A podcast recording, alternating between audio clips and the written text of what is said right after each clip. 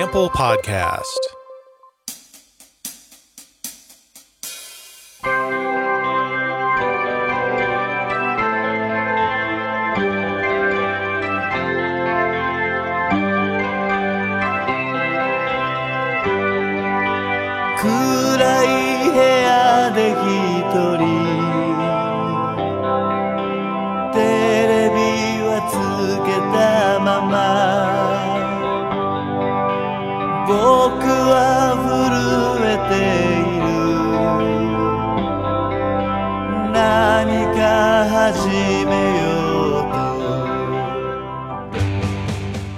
其实他在逐步的完成一个社会化的过程，从校园走向社会的这个过程当中呢，他其实因为个人经历的原因，他不太能够去理解或者说认知到成年人的生活，很多时候是不容易的。不容易的。对对对，就是那句话嘛，就是成年人的生活里没有容易二字嘛。包括说原来那个，其实李海鹏在 GQ 也短暂的创刊的时候担任过报道总监。那个时候他说过一句话，我觉得那个说的也很清楚。他说我们做这个事儿，我们写的是什么东西？他说我们是在这个呃记录沸腾火热的当代生活。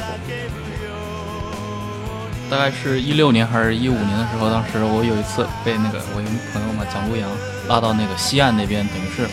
大家聊聊天。道琼斯那个华尔街日报那哦个沈红嘛、也去了，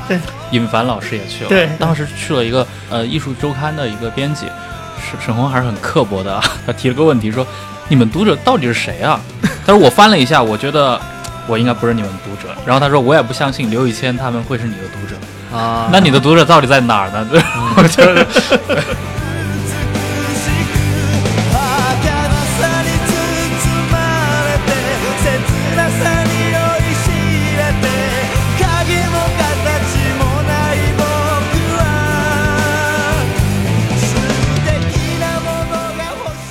欢迎收听本期的《忽左忽右》，我是陈彦良。我是杨一，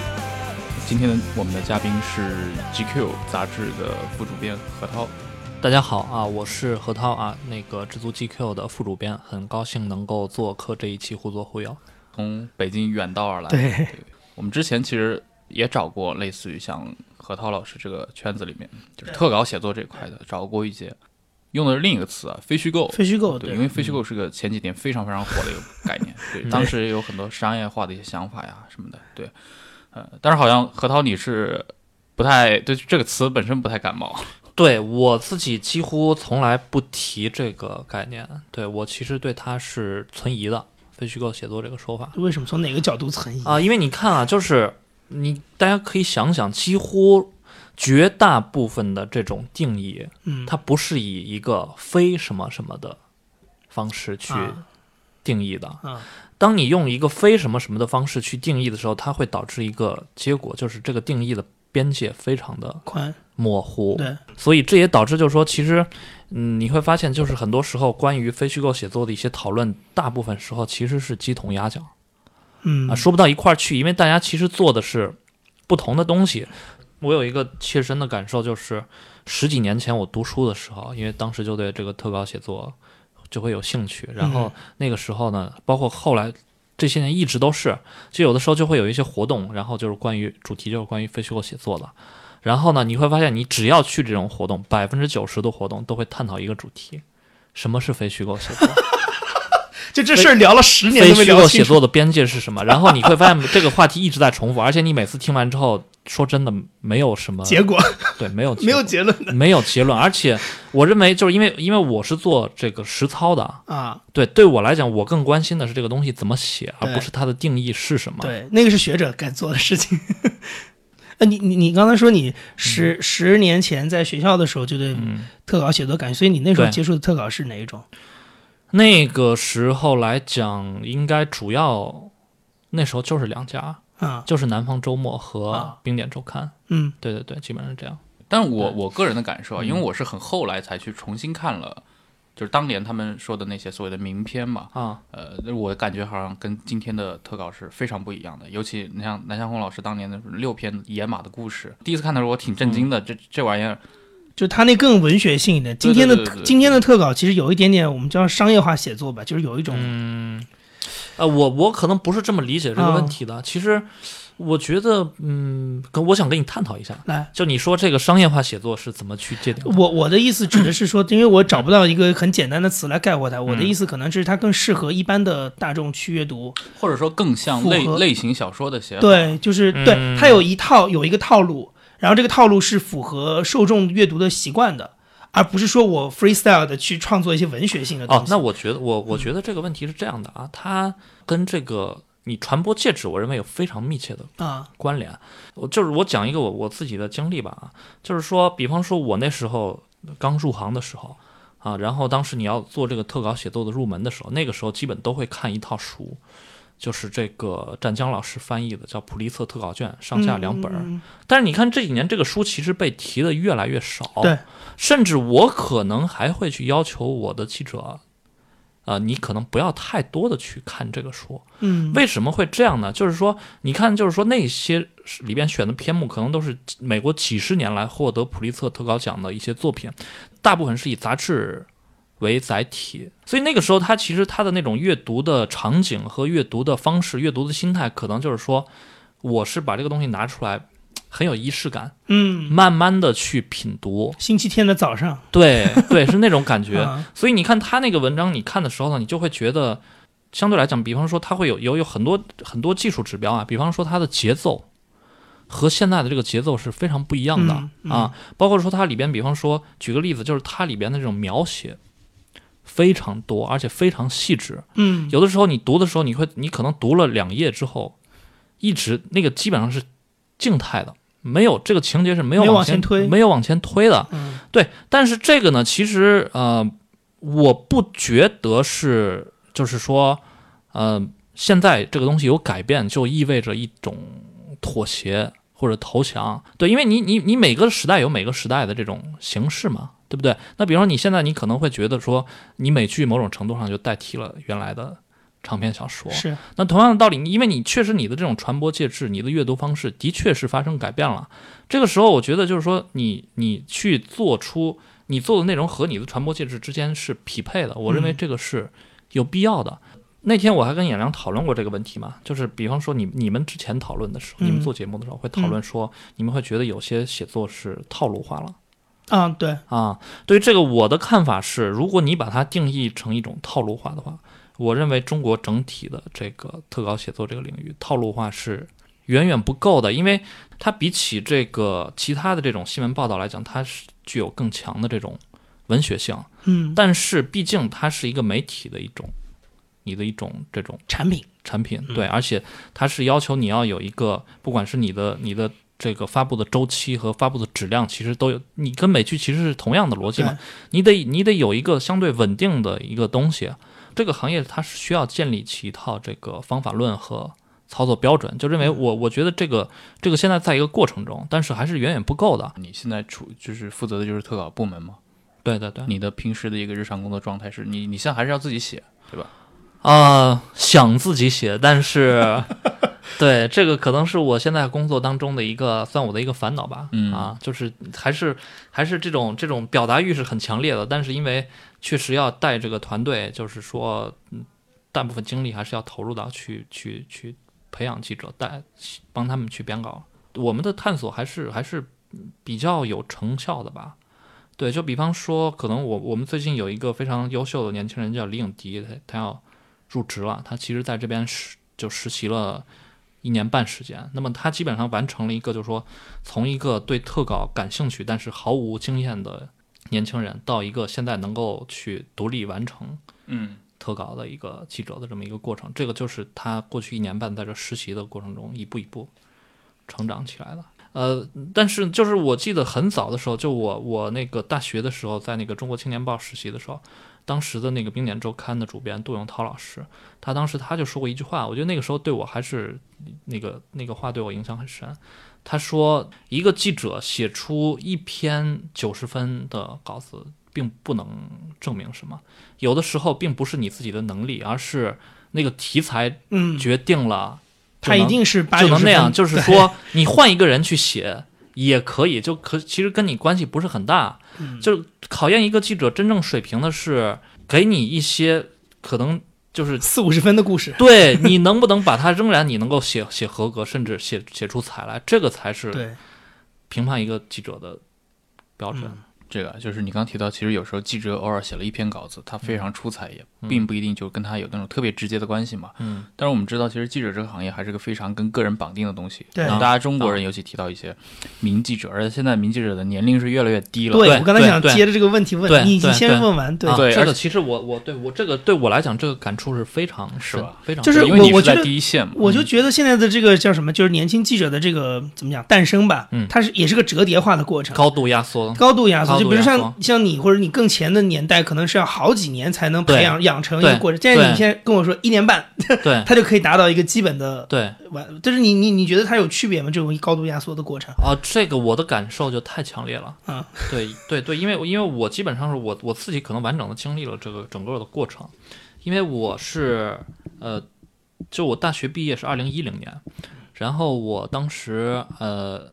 我毕业的时候呢，已经当时跟中国青年报。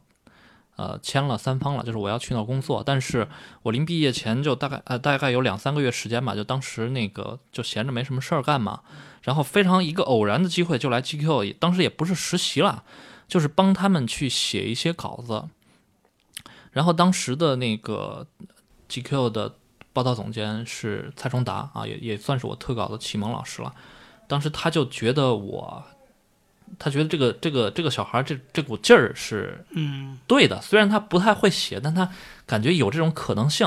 啊。但是他当时他就跟我讲，他说你现在还太稚嫩了，说你先去外边儿磨练几年，如果有朝一日我觉得你行了，我再把你叫回来。所以我过了三年之后才正式到 GQ。呃，回忆一下，就那个时候我们所处的那种环境和你你在其中那种心态是一种什么样子呢？就是你不要提 GQ 了，你当时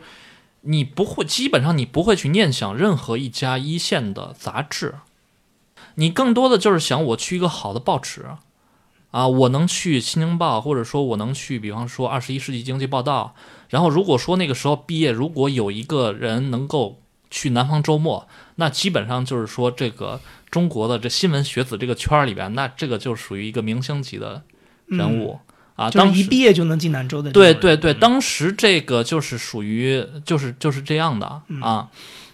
那现在我觉得就很不一样了，就是你会发现这个年轻记者，他首先他去写特稿的这个时间会变得越来越早，就是说他甚至他在实习的时候就已经在独立的操作一万字以上的这种长报道。我们前一段时间发了一篇这个关于童模的报道，啊，那个就是我们的一个九八年的实习生，妈呀，还在读大三，还在读！大三，他是在大三，大三上上完到大三下中间那个寒假的时间，去自己采访了二十天，自己成文写稿。不是，但是这个当中有一个问题啊，就是他的人生经验这么少，你觉得他在那个呃经眼睛看到的那些东西的理解，能跟对跟世界的体认，对这么的，就是怎么样啊幼稚吧？或者说，你觉得他能跟一个成熟的记者比吗？他看这个东西，可能完全会看出不同的东西来但。这个事情就事论事去讲，那肯定不能嘛。啊，肯定是不能的，这毫无疑问的。就是因为我我自己认为特稿写作某种程度上，它应该是不是某种程度吧？我就认为吧，我认为它就是所有的这种新闻写作里面最难的一，是最难的一种。因为你比方说，我觉得有的时候，你比方说你去写行业报道，其实我觉得没有那么难。嗯，你把这个行业的逻辑搞懂，但是你要把人搞懂，这个不是你聪明就可以的。很多时候，你的这种、你的这种阅历，你的整个对这种人生的这种体察，是特别特别重要的。等于说，这个时候编辑要进行一种二度的创作了，就是我把所有的素材拿过来，因为素材本身质量是够的，我从这个里边我再重新编辑去梳理出一个主题，构建起一个文章的架构来，把这个文章帮他给组织起来你。在这个过程当中，你有没有觉得，比如说九三九四后，就现在大概是二十五岁以下的这些年轻刚入行的人，嗯他们看待一些事情，呃你有没有从他们的眼光当中发现一些比较有意思的事情？比如说你，你可能从来没想过、哦、这个事情，就年轻人会这么看，就类似于这种。啊、我整体的感觉是，这个是我非常强烈的感觉，就是我会认为他们整个的这种知识结构也好，思维能力也好，啊，看待问题的这种视野敏锐度也好，我认为毫无疑问比我们要强。我可以断定，我在他们这个年纪，我写不出他们现在能写得出来的文章。就也许你会觉得他们的文章，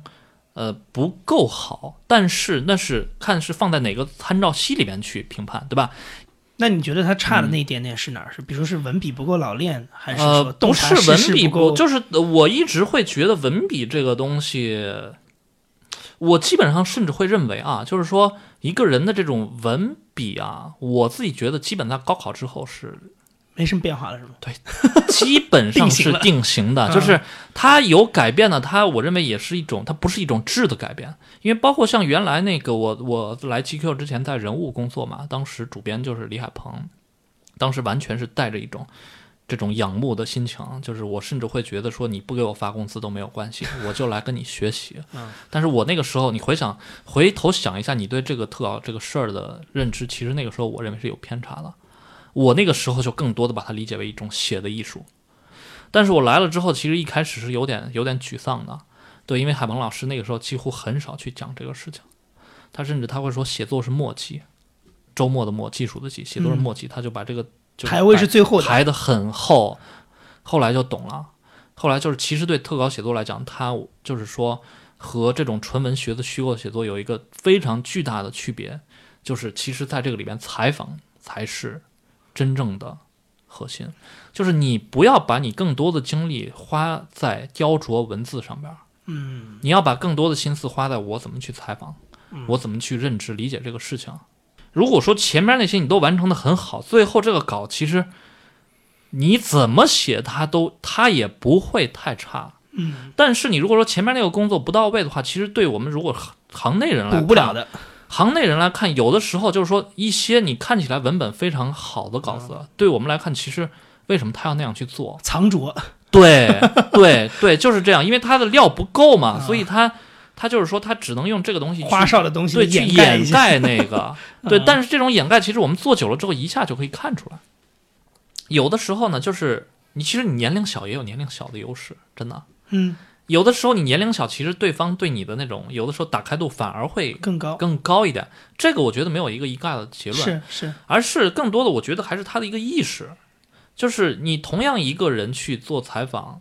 就是你去采访同一个人，不同的人采出来的效果可能会完全不一样。嗯。对，就比方说，采访对象这个时候说了一句话啊，如果说一个头脑更敏锐的记者、更有经验的记者，他可能如果他能意识到这句话背后可能蕴藏着这种巨大的亮点的时候，他可能就会追着去问。对，但是如果说一个没有经验的记者，可能他听到这个之后，他就划过去了，是。他没有意识到这个东西这对你来说，对你怎么看？你觉得是遗憾吗？肯定是遗憾，嗯那当然是遗憾了。那肯定是经验越多，嗯你会做得越好嘛。因为这个事儿怎么说呢？就是说，我觉得我自己的心态就是，你不能去居高临下的去批评他，嗯，因为这个是不是他的错呀，对吗？对，他的他的年龄，他的这是他的，进步空间。对他的阅历就摆在这里。嗯那反过来说，其实，呃，这么说吧，就是你看我，我今年是三十二岁啊，嗯啊，那在中国的这个环境里边，我已经就是我现在已经不写了，我已经变成了编辑了。资深了。对。我已经变成编辑，就是假如我去写，我可能就是这种最大龄的写手。对，但是你你你你反你去放在看西方的对对对对，你三十多岁，其实你你就是个学徒嘛，对，你刚入门嘛，对不对？对？那所以说，其实你自己水平也就那样啊。所以我觉得我你不能说你自己也也也就一个半吊子，你你再去苛求别人要怎么样，这个这个不是，只能说就是你现状就是这样，那我们就大家一起努力嘛，嗯。啊。本集忽左忽右为您推荐播客《备忘录》。备忘录是一档由资深广告人 VisionLink 贝西投资协作体创始人 Bessie 李倩玲担任主持的谈话节目。你好，我是 Bessie 李倩玲，目前身份是一位投资人。过去三十年，我的职业生涯跨越海峡两岸，几乎都在和广告行销行业打交道，有幸见证了中国经济和商业模式突飞猛进的崛起。我想用这本备忘录记录我对周遭的观察，带您一同进入每一个正在发生的商业现场。备忘录由 VisionLink 贝西投资协作体与 Amper Podcast 联合出品。这个夏天，敬请期待。就我现在有一个强烈的感受，也不是我个人的感受啦，就是可能很多同行也会有这个感受。你去看中国的特稿写作啊，为什么会引起很多稿子会引起一些争议啊？包括我们自己的一些文章，其实也也也也曾经过，也曾经经历过一些争议的原因，就是说可能有几个点。第一，本身你写人，你涉及到对人的这种这种评判认知，嗯，那么这个自然而然的就是说，它没有一个一概而论的标准，每个人站在每个人的立场有他的看法。这个就会导致往往这个舆论场上意见就会有一些分歧，这是一个点。另外一个点呢，就是说这是外部的因素啊。你如果说从内部的因素来讲呢，其实你还是会发现，很多时候你写人的时候，嗯，我总结的它是一个沙漏型的结构，就是我们讲要平视嘛，但是真正做到平视的文章，我认为不多，要么就是仰视，要么就是俯视啊。仰视这个就不用说了，其实你会发现中国的。呃，我这种媒体是这个是通病，就是你去写这种名人、明星、名流，大部分时候都是这种仰视的写法舔狗，啊。然后这个这个这个，但是就是说特稿写作呢，呃，其实我现在反而我会有一种呃感受啊，就是你去做编辑的时候，你更多的时候其实你是在提醒他不要俯视，有的时候就容易搬过头，呃。那搬过头的时候呢，尤其就是有的时候年轻记者呢，他其实比较容易出现这种情况。啊，年轻记者可能我觉得有几个特征啊，一个特征是表达欲特别强，然后这种就是这个这个指点评说的这种欲望特别强烈，而且你会发现他这种指点评说是领域是非常广泛的，就是他他似乎可以对这个这个这个社会的各个角落各种事情都都可以发表自己的见解啊。而且这个他的见解会非常的鲜明，嗯啊，这是一个特征。还有一个特征就是他有的时候，可能是因为还没有，其实他在逐步的完成一个社会化的过程，从校园走向社会的这个过程当中呢，他其实因为个人经历的原因，他不太能够去理解或者说认知到成年人的生活。很多时候是不容易的，不容易的，对对对，就是那句话嘛，就是成年人的生活里没有容易二字嘛。对，他有的时候他很复杂，除了容易胖，啊，就很复对，很复杂嘛，就是它很多是很多东西它是处在那种灰色地带的，你很难说这个事儿非黑即白。，对对对，它不是一个用对错可以去评价的事情。更多的是理解他的处境。我前段时间可能就遇到一个一个，嗯也是让人 心情有点复杂的例子，就是有一个这个年轻人，那么当时跟他我们去探讨一个这个公众号的博主，对，就聊起对他的一些看法，然后呢，他就说，我觉得他非常功利，啊，我说，那你为什么会觉得他非常功利呢？他说，你看他很多文章都有都是广告，嗯，这海海盗老师心头一紧，对吧？他那个也上过我们的节目，对对啊，他会集中的发一些广告作品。啊，对他就会有这样的嗯，认知。那这个东西怎么说？嗯，确实呃你也很难去去说他这样想就不对，因为就就就其实刚我们刚才探讨逻辑是一样的嘛，就是你要去理解一个人的处境嘛。我觉得这个是特稿写作要做的是一个核心的点，就是你你还是要去还原人的处境，让别人你可能不认同这个人，但是你看完这个文章之后，你可能仍然不认同，嗯，但是你有可能理解他。比方说，我刚入行的时候，我刚入行的时候，过了两三年，可能那个时候就是说，原来市场化媒体这种黄金时代开始逐渐的，那个时候已经开始有崩塌的迹象了。对你会发现大量的媒体人就逃离了这个行业，然后比方说去做了公关 对，啊，然后去比方说一个大公司里面去做了一个公关总监，然后拿了一个很高的薪水。嗯我那个时候作为一个你怎么不坚守啊？年轻人，对对对，那个时候就是说容易挥起这个道德的放弃了自己的理想，大棒或者铁锤，就是说，你就把它理解为一种一种一种一种妥协，甚至是呃堕落沦丧，你就会更多的去想这个这就是你没理想、没追求。对，就会去这样理解这个事儿。但是你现在你你你自己也做了这么多年，你对这个事儿认知肯定会有变化嘛？那比方说，那你比方说你要问我现在会不会去做公关，我答案可能仍然是不会做。但是如果说我有我身边的同行，他去做了这个事儿，我不会去说下一个结论说你不应该做这个事儿，那肯定不是嘛？因为每个人都有每个人自己的那种处境处境，对对对对。那对于听众来说，我觉得很多听众可能确实看过不少 GQ 的稿子啊，因为你们的稿子还是能够隔一段时间就能在社会上造成一定反响的。对，嗯，话题性持续的会产引引发话题。过去这么多年来，也是在国内是比较少见的，就是在同一个领域持续的这么生根。对这个要说起来，还真的是我，因为我最近我突然意识到一个问题，就是你特稿写作，如果因为 G GQ 今年正进中国，正好是十周年嘛，你如果以这个十年为一个维度来看的话，其实过去十年一直持续不断的在做特稿写作，并且它的这个就是说我们特稿传播的主阵地进行过迁移的这种媒体，某种程度上可能 GQ 是唯一的一家，可能都没有第二家了啊。就是它从零九年到现在，这个一直是没有中断过的。就是从纸刊转到现在的数字或者是网端，而且就是说 GQ，我觉得它，因为这个事儿我还是比较了解，因为我那个时候刚开始就在 GQ 就是刚创刊的时候就在这实习嘛，呃，某种程度上它建立了中国的特稿写作的一套操作的规格和标准。GQ 之前呢，其实它是没有这种以月为周期去发布内容的这种媒体，嗯，你比方说像南方周末做特稿，或者说像冰点周刊做特稿，它那个它还是一个以周的周，就是说你记者是在一个以以周为频率的媒体在进行特稿写作，而且可能这个记者他并不是说我是专职嗯，做特稿写作的，可能我还比方说南方周人物周刊也是啊，对，就是你的记者可能是一年你写那么几篇大的稿子，就平时你还要去做很多这种这种短，对对对对对对对。但是极客他是从一开始就非常明确清晰的，就是我把你招进来，我们的 title 叫做报道编辑啊，报道编辑你来，你的工作就是按照月刊的这个频率去做特稿。嗯对，这个其实当时在国内应该是独一家的。一边是就是说 GQ 它所处的这个阵营，你可以把它理解为是一个时尚时媒体，嗯它某种程度 GQ 报道是处在这个中间的这个，难堪做特稿，对对对，它是处在这个交叉点的。嗯它建立起那种规格是之前都不存在的一种情况。从刚才讲了说，从新闻媒体那个角度来讲，这个有一个这个发布周期的一个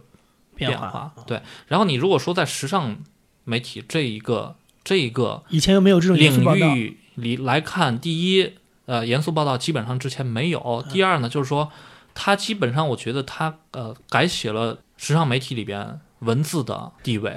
对，基本上原来的时候，更多的时候是这个文字基本上是图片的一种附庸啊。你会发现，就是说很典型的状况，就是一一本时尚杂志，如果说我要去，比方说我要去报道一个明星，我要给他拍片儿，我要做采访，然后突然发现现场时间不够了，那么这个时候编辑的。编辑的反应肯定是优先保片子啊，采访再想办法，而不是说时间紧，我先把采访做了，说 片子再说啊，不是那样的。嗯但是 GQ 就不是这样，就是说他会去把文字这个地位从一开始就就提得非常高，包括说当时啊王峰老师他会从当时招的，比方说会找会去会去找李海鹏，会去找困困，会去找蔡崇达。啊，都是他认为说在这个领域里边做的最顶尖的人来去撑起这个 GQ 的这个特稿的大梁。本集忽左忽右为您推荐播客《创业内幕》。《创业内幕》是一档由 GGV 纪元资本发起的访谈节目，旨在为中国听众提供更具视角的创业话题沙龙。中国一流的创业者会在这里亲口说出他们的创业内幕。小鹏汽车的董事长兼 CEO 何小鹏之前就曾经上过这档节目。小鹏就说我是坏人，对，季勋肯定是那个坏人了。对，当时我小朋友刚刚出生嘛，然后季勋就跟我说，其实这个赛道已经开始了，如果我不冲进去，可能这个赛道过一两年就结束了。每周五，跟随中国一线创业者一起了解他们的创业内幕。创业内幕由 Amper Podcast 制作，可在喜马拉雅 FM、苹果 Podcast 或其他泛用型播客客户端订阅收听。后来的话呢，这个过程中，GQ 它我我我们的报道，我认为是完成了一个很好的一个阵地的迁移，主阵地就不是已经其实不是杂志了，嗯，其实就是新媒体，就是微信公众号。这个调整对你们的就具体的工作上有什么啊变化？我自己会认为我感觉你们现在在公号里发的文章会比以前短很多，对不对？相对来说啊、篇幅，这个事儿是这样的啊，啊我我我这个可以讲一下。嗯，整体上来讲，我认为在特稿这一块儿其实没有什么变化。我认为啊，我认为没有变化，就是不管它的操作的标准规格以及它操作的方式、操作所花的时间，其实是没有变化的。嗯，对，它还是按照过去的那种。你们现在就是公号里发 GQ 报道的频率是是固定的吗？还是呃，基本上一个月两到三篇，其实和原来是是是是一样的。啊，对，因为你们原来一个月两到三篇是印在一期上，对对一期，嗯但是你就一月一期嘛。对，对，只不过就是说，因为你原来就是说，因为我我是负责管理这个 GQ 的报道组，那其实 GQ 的，如果说你说这个组他负责的工作，其实并不止特稿而已。啊它比方说原来，其实你会发现，原来比方说一期杂志三百页，那我们这个组做的内容可能会超过一百页，超过三分之一。其实你把你如果说把这一百页内容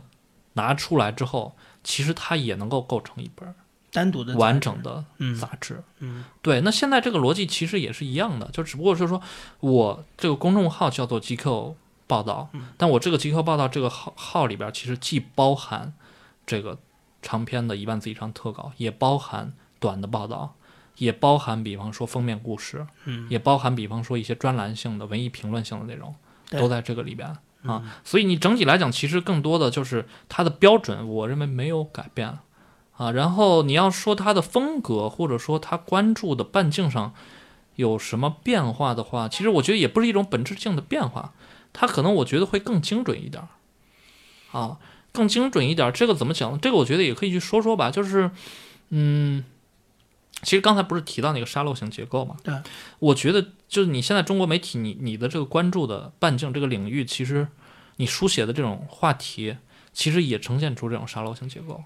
你就会发现，其实它就是两端，一端就是这种这种这种名利场的东西嗯。啊，但是这种名利场写作也不好嘛，因为你如果看美国名利场写作，它是有它是写真东西的，对，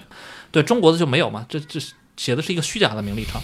对，这是一一端，另外一端就是说你会发现新闻媒体还是会非常重篇幅的去做这个底层叙事啊，就是但就是说我站在我的立场上，我绝对不能去否定这个东西啊，那肯定不是，但是我觉得只有这个是不够的。因为你比方说，我们可能有一个 slogan 啊，叫做这个话可能有点听起来有点大，叫做说记录这个人物的浮沉和时代价值的变迁啊，包括说原来那个其实李海鹏在 GQ 也短暂的创刊的时候担任过报道总监，那个时候他说过一句话，我觉得那个说的也很精准。他说我们做这个事儿，我们写的是什么东西？他说我们是在这个呃记录沸腾火热的当代生活。啊，那如果你要这么结合刚才这两点来说呢，就是其实很简单，就是你要去多写城市，嗯。多写城市，然后多写这个所谓的这种这种这种中产的人群，当然也不是中产，因为中产这个概念在中国也也也是一个掰扯不清的概念，但是就是说去写一个相对来讲，就是说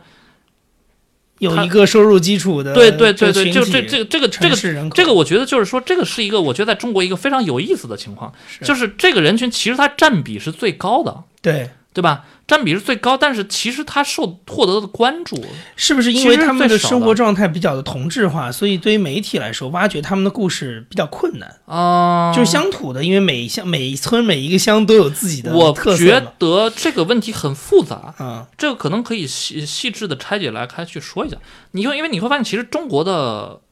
文学也是这样的。啊，你看中国的小说，基本上也也大部分都是在写农写农村。这里边哦，这个这个要要说起来，我觉得这个可以仔细的去探讨，这个会非常有意思。呃，有很多个原因。我认为的原因，就比方说第一点呢，因为你中国还是从这种农耕社会这样过来的嘛，对就你会发现很多人的这种他的整个出身背景，啊，就他都更熟悉那一套。对对，他对这个就更熟悉，啊、这是一方面啊，跟这个出身有关啊。然后包括你就是说，因为你媒体整体来讲，它还是我认为会有一些这种这种精英的属性在里边。那精英的属性，它就是说它它习惯性的思维方式就是我我要去为弱者，关照，对对对对对对对，他会去习惯性的去想这个事情啊，这是一方面。然后还有一点呢，就是说，呃，你会发现就是。乡村的那个社会相对来讲呢，它是一个更加的连贯，就是你比方说你一个乡村，就是你这一个村子可能里边就是说这些人就是长期的待在一块儿，嗯，然后中间那种盘根错节的那种有一套固定的，人物关系。对于写作者来讲，他其实他会有一个更稳定的抓手，嗯嗯，他能够切进去。但是城市城市生活很多时候就是说，其实它是片段性的，就是你拐过这个路口，可能这个人就消失了。这是这是一点，还有一点就是说，我觉得城市生活其实某种程度上，可能它你写作那个公约数会更小，因为你城市里就是说，你可能人与人手勾勾连没有那么紧密，然后可能这个生存差异也会比较的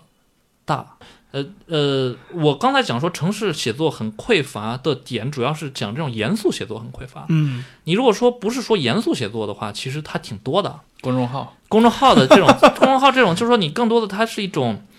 就我那个同事刘敏把这个总结为叫做割韭菜文学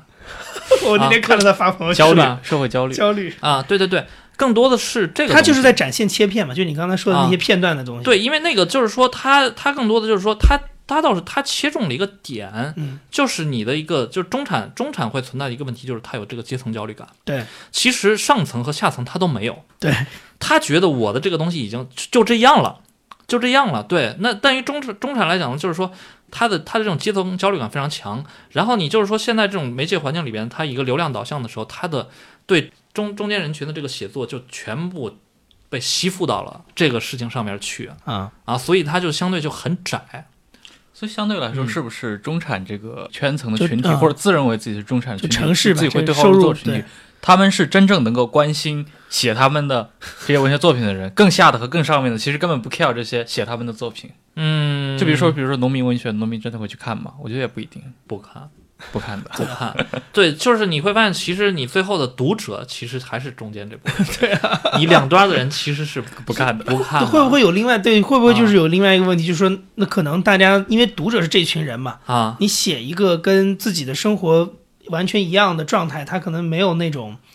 怎么讲，就是新闻没新闻本来应该给他带来的某一种猎奇感。他会觉得，哎，啊我的生活可比这惨多了，你还写他，你怎么写我呢？但是你如果写一个农民呃可能就这个我不太认同，我不一样觉得不是这样吗？不太认同，因为呃这么说吧，就是你比方说你去写写苦难，你去写底层，嗯，我会认为现在这种传播环境里，其实这类文章已经很难出来了，读者不喜欢看，哦真的不喜欢看，就他就觉得说我的生活已经很惨了。很惨了，我为什么还要去看这个？我觉得这个更多的是一种是一种媒体的一种说的说的刻薄一点，自嗨式的写作。自恋式的。嗯他自己觉得这个东西有价值，他去写，但是其实读者并不关心这个。就是你你比方说我们刚才谈到说公众号写作嘛，其实你会发现公众号写作它就是聚焦于中间这波人。对，就真正有焦虑的我的生活，对对对，那他其实他他不写底层，嗯，底层是媒体在写的。而且这个就是它的漏斗的上下两端可能都不 care 这个事儿。嗯我印象特别深，就是大概是一六年还是一五年的时候，当时我有一次被那个我一个朋友嘛蒋璐阳拉到那个西岸那边，等于是大家聊聊天。道琼斯那个《华尔街日报》那哦个沈红嘛、也去了，对，尹凡老师也去了。对当时去了一个呃艺术周刊的一个编辑，沈沈红还是很刻薄的啊，他提了个问题说：“你们读者到底是谁啊？”但是我翻了一下，我觉得我应该不是你们读者。然后他说我也不相信刘宇谦他们会是你的读者。啊，那你的读者到底在哪儿呢？我觉得嗯，是有这个问题。年輕的時候，快樂那麼簡單，人生的舞台，寄望前途燦爛，就似煙霧彌漫，多少繽紛變幻，徐徐去细水之间，随灯光如幻，趁着最闪歌散，而星光背后